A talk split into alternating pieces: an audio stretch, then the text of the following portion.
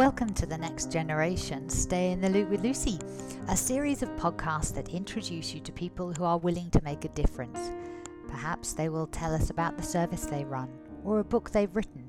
Sometimes they will simply tell us about their life. May I introduce you to Jodie Leanne Matthews, a woman who has written a book and has a blog dedicated to her son Hamish, who was stillborn on the 10th of September 2017. Today, Jodie shares her experience with us so she could support others who may have experienced similar losses and simply to bring more understanding to situations that perhaps we feel ill equipped to manage when it comes to supporting another through grief and loss.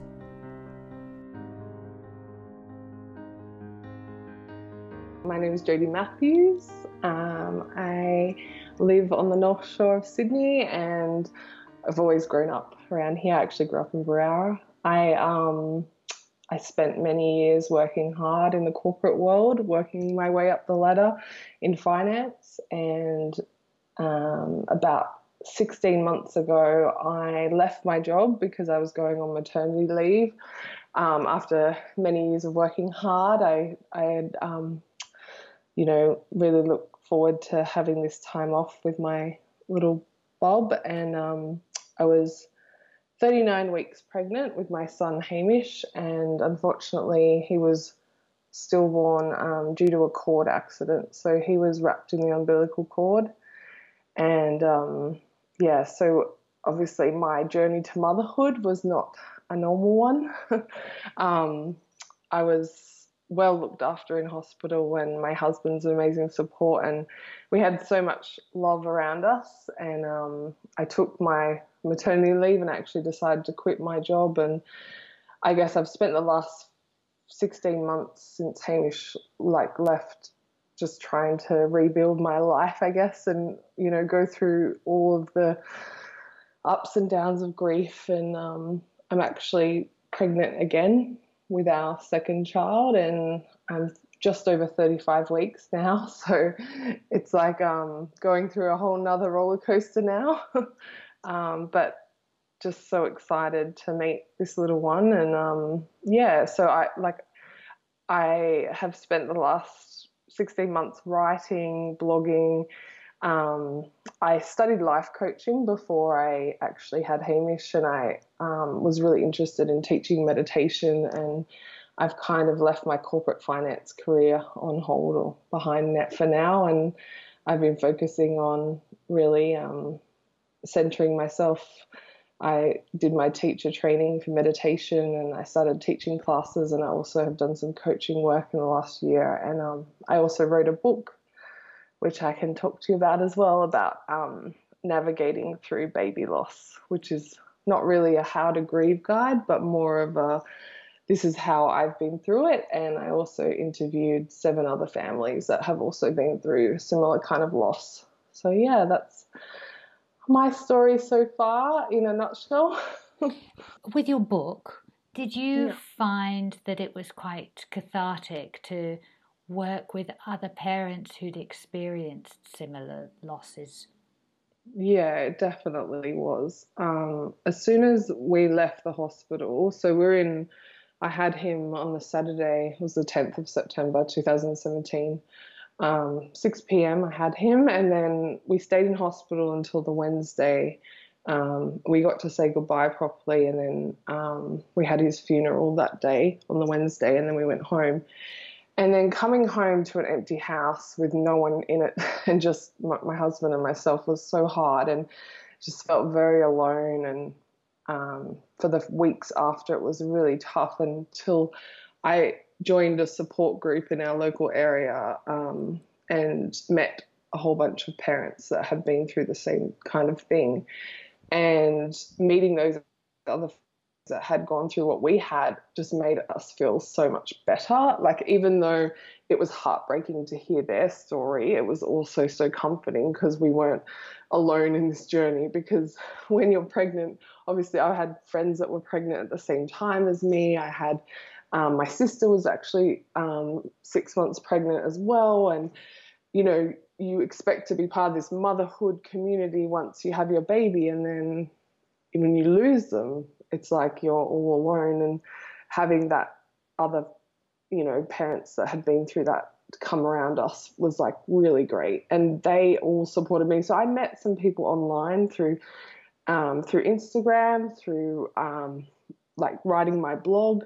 I met people face to face obviously through um, the support group and that's how i kind of ended up interviewing all these different families so a couple of them from overseas a couple from melbourne and then the rest are from sydney from my support group I had a blog before this um, that I'd written for a few years that was more about my journey in minimalism and financial freedom and a few other things, lifestyle and things. But then after I had Hamish, it just was like so strong to say, like, you just need to write through your grief. And it was more like a daily journal. So I wrote every single day for a year.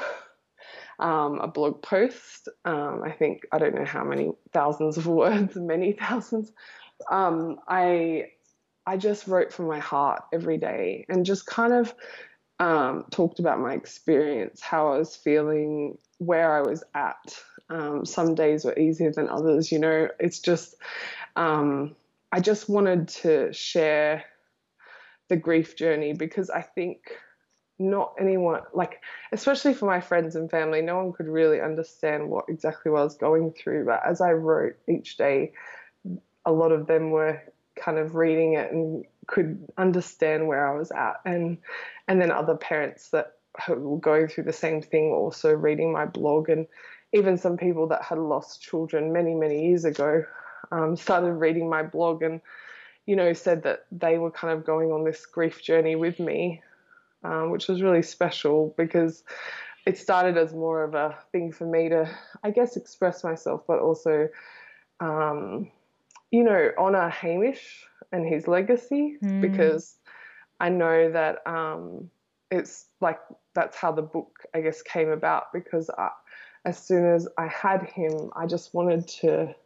be the best mother I could be. And because um, I couldn't physically be a mother, I had to learn how I could um, mother in different ways and share things and help other people through what I was going through and, you know, leave a legacy for Hamish as well. I love one of your blog posts, which is on his birthday. You you were looking forward to his birthday party today, and it's such a celebration. You know that you've you've mm-hmm. done a cake, and you mention in it that you and Greg are closer than you've ever been, and that's that's thanks to Hamish. Yeah. And and yet I guess um, my perception is that when families go something very traumatic like the loss of a child, sometimes it can completely tear the family apart. And what mm. I'm what I've learned a little bit from from you is that if you are willing to communicate how you're feeling on that intimate and fragile la- layer and mm. level, you're far more likely to bring others around you with you rather than isolate yourself and, and end relationships. Yeah, I think um, being vulnerable and open was the best thing I could have done um, because it allowed others to support me, and it and it also allowed Greg to understand what I was going through as well. And I think we had our ups and downs, and it was wasn't easy, and there was definitely times where um, things were really hard.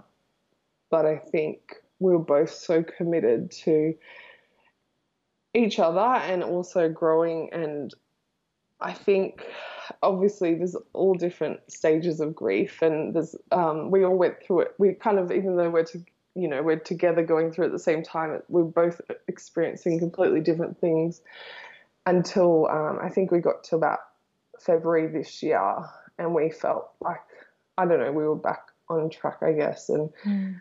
Um, I think for Greg he felt really angry at first because he couldn't fix it, couldn't do anything to change what had happened, and and um, and it kind of had to let that go. Um, and we spent some time in Thailand actually at the beginning of the year, which was really amazing, and it was just nice to have time for ourselves to get away from everything and you know we really were committed to making it work and you know obviously this little soul that's come to join us now is um, you know, going to be another part of our family. So yeah, it's really special that we have been able to, you know, um, band together and actually it's brought us closer. It sounds like you made a commitment to each other, and then the soul was able to say, "Okay, I can come into that. Yes, yeah, yeah. Your, your body's ready for me." Yeah, yeah. I think sometimes we think that a baby's going to fix the problem, but mm. actually, you've fixed the problem. You're not waiting for a baby to okay. fix you. You wanted yeah. to do that first. Yeah, and I mean, of course, we wanted to be pregnant through like as soon as you lose a child, you just want to be pregnant again, and it's nothing to do with like not grieving grieving their loss, but you just have that yearning to be a mother, and it was hard, like being patient and going, okay, well, I need to actually be mentally and emotionally and physically in a, the right place before I fall pregnant again.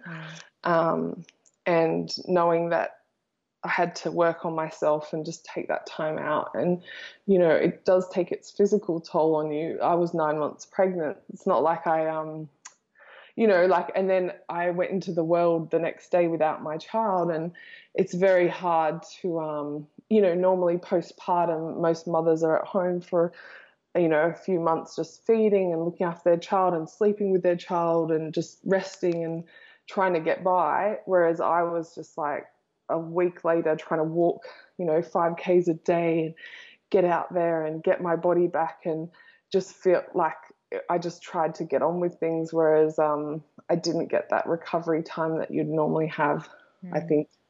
But I needed to, it wasn't until probably three or four months later that I needed to just slow down and just um, give myself that time. So, yeah.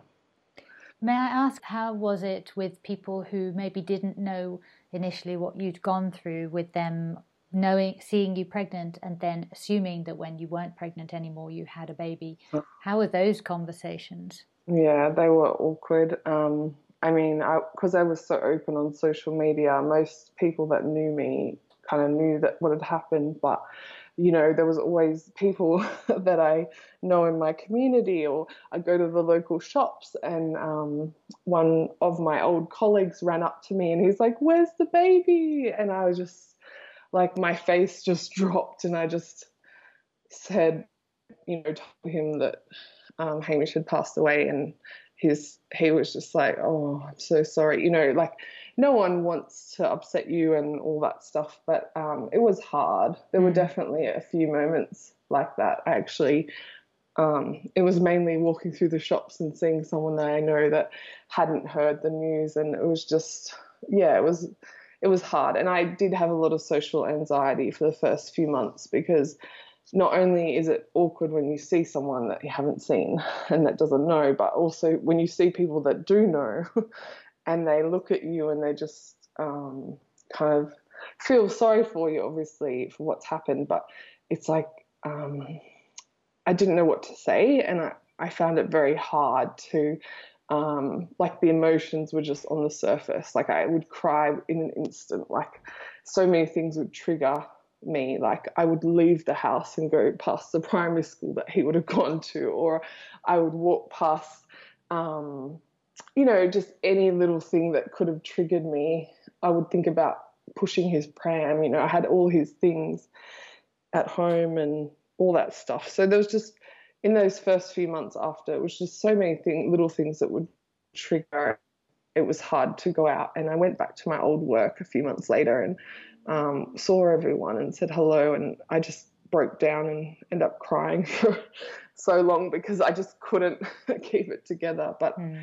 I guess I learnt from I had been very tough before that, and I had been one of those people that had always kept my emotions intact and never really like cried in front of people or shown any kind of vulnerability like in that way and it just totally changed after Hamish. I just I would cry at the drop of a hat and I just kind of realized I didn't need to be this strong person that wore this armor and walked around like really strong all the time. It was actually okay to cry. What a beautiful reflection you're going to offer to your next baby. Uh, because you won't expect them to be tough and to go out mm. into the world and know all the answers and you'll give them permission to step outside the norm of society, perhaps, and, and allow themselves to be fragile.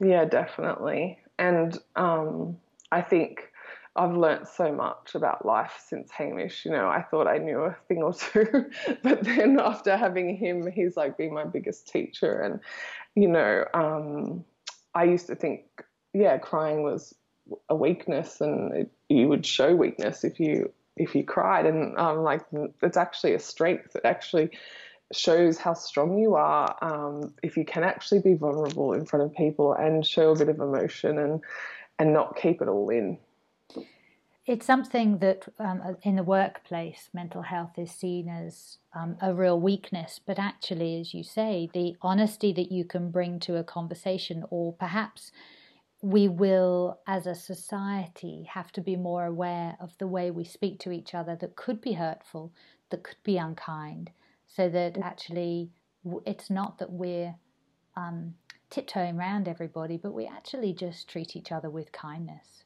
Yeah, I definitely agree with that because, um, yeah, you never know what people are going through, and all we can do is be kind to each other. Yeah, absolutely. Now, I'd love to tease out sympathy if that's okay, because I can imagine that you, as well as a lot of the people you interviewed, had opinions on other people's sympathy and how that felt. Not only were you dealing with how you were feeling, but you could feel this this sympathy coming from other people, which might have been meant in the most uh, wonderful way, but just felt quite yuck as well. Yeah, I mean, I think um, generally family and friends and the support they give is amazing. And everyone that I interviewed in, in our own family, like we just had, we really appreciated all the love and support that we got from everyone. It was, I think it's just, I think when you have expectations of people, that's when it you, you kind of get let down a bit when it comes to that kind of stuff. I don't think the sympathy doesn't feel icky. It's more, um, I think when I was going out and seeing people, I didn't want people to feel sorry for me. I didn't want people to treat me differently. Like I just wanted people to be normal with me. Yeah. If you know what I mean. Like I you know, um, but I also wanted people to remember Hamish and say his name and um, bring him up in conversation or you know, I really loved it when people told me um, stories like you know, um, Hamish made me, you know, a bit closer to my kids. And when I read them stories at night and put them to bed, I think of Hamish because I just am more grateful for the time I spend with my family and things like that. Um, those kind of things are really special. I love the idea of Hamish joining in the family bedtime reading yeah. too. That's rather lovely. Yes, yeah. I, I, thank you for that clarification because you're right. Um, sympathy comes from from someone feeling inadequately prepared for the conversation, isn't it? And they mm-hmm. they think that they think about themselves and how they would have handled that mm-hmm. situation, mm-hmm. as opposed to maybe um, asking you and and actually clocking that that really you want to be treated very normally and very and are very happy to have the conversation about mm. him and talk about him. Yeah, I think where it becomes difficult is when people um, when I felt bad for how people would react, you know, I would tell them what had happened and and I would try and appease them and try and make them feel better and like it's it's an awkward conversation to have. I even had it on the weekend. I went to a women's circle and I only knew one friend there and they all asked me, "Oh, is this your first? And it's like, "No, it's actually my second child, but my son is up um, you know, he's up in the sky somewhere and he is um, you know my guardian angel and and just telling them my story i don't want people to go oh i just want them to take more like i guess strength from hamish and just in that he is um you know i do believe with all my heart and soul that you know his path was what it was and there was nothing we could do to change that and um, there was no medical intervention that could have been done. Like at the end of the day, he left very peacefully. Um, and, you know, I was having weekly checkups up to the end of my pregnancy. So, and there was never any, I guess, there wasn't any big warning signs. So there was nothing that we could have done. So mm-hmm. I just believe that um, sometimes um, babies have to go and they're not quite ready for this world. So, yeah. It's the most peaceful way to view it, isn't it? They're not quite ready. So, Yeah. the, the, you know, the, you just you just love them, and and as you say, you celebrate the the the knowing that he had perhaps to go when he did, rather than to to fight what wasn't quite ready. Yeah. You're approaching the birth of your second child now, Yeah. and are they going to medically approach it differently? Are you going to medically approach it differently? Um, not too much different. Like, I mean, I guess the only main thing is, I guess there's a lot of anxiety around it and Yeah. just getting to the end. And obviously, having our little one and holding them in our arms all healthy and everything. I guess the biggest thing is just monitoring growth, making sure that sh- our little one's growing well. And um, we've just had a few extra scans, and we've got a really great obstetrician and um, you know, we've got some really good people around us. And at the end of the day, if I ever feel like something's not right, they're like, go to the hospital. Yes. Um, and they, like my doctor said to me last week, she said, your intuition is the best source of, you know, knowing what's going on and it's monitoring the movements. I'm definitely more connected in monitoring what movements I get all day long and all the kicks and things, and just knowing that um, I can feel bub moving each every few hours. Because one thing I didn't know in my previous pregnancy that a baby only sleeps for about 90 minutes at a time.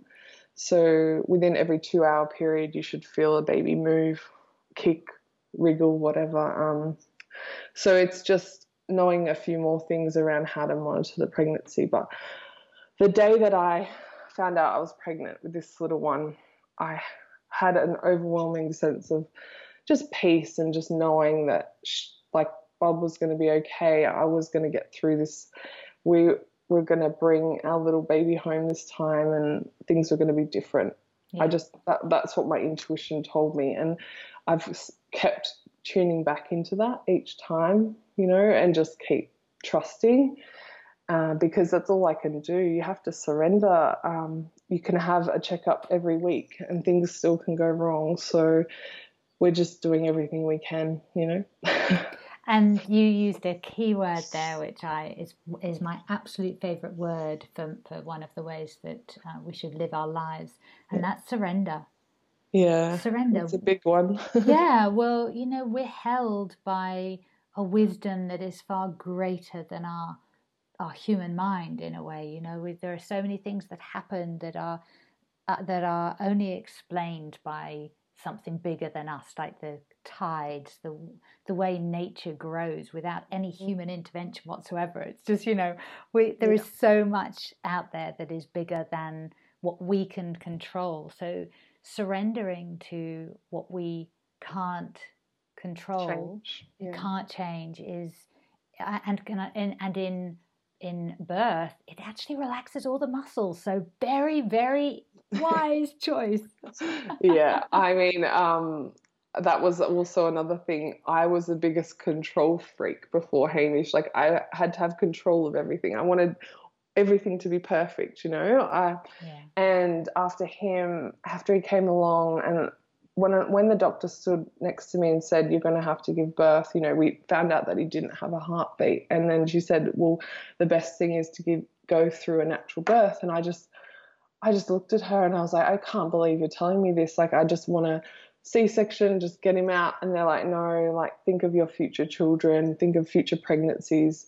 It'll make it even more high risk if you go that path. And and I just did have to surrender in that moment and just say, okay, well, I'm just gonna, you know, do this for Hamish and do this for my future children. And and then it was like pretty much every day after that it was like you can't control anything in your life. You uh, you can you can wrap yourself in cotton wool as much as you like, but things can always happen, and we we just have to be open to you know um, obviously um, lots of amazing things can happen too, but it's like you just have to be open and resilient and and just surrender and know that um, you know not in everything that happens to us like usually um, there is always things that happen for us. Like even though losing hamish was the hardest thing i've ever been through in my life it was also the biggest blessing. So it's it's just and it's crazy that i'm saying that because it's like it was so tough but he has brought so much light into my life yeah jodie have an amazing next few weeks. I look forward to hearing that you have welcomed your next little bub into the world. Thank and you. we will look forward to catching up with you after and, and hearing how how those first few weeks have gone. Thank you so much, Lucy. It was so nice to talk to you today. And I just, yeah, I'm really glad that we could have this conversation and, um, yeah, that I could share my story. So thank you. You're most welcome. Now, how can people find your blog? Okay, so my blog is iamstillborn.com. And on that blog is all my blog posts through my grief journey. And there's also a link to the ebook that I have um, for download. So if anyone you know that's been through um, baby loss, stillbirth, even miscarriage, I think they could get something out of this book. Um, and it's a free download. I've just gifted it and um, I'm also on Instagram at Jodie Leanne Matthews. So if you want to keep up with my baby journey there, you can. Wonderful. Thank you very much. I'm, I'm itching to, to keep in touch and hear your next steps. Great. Thanks so much.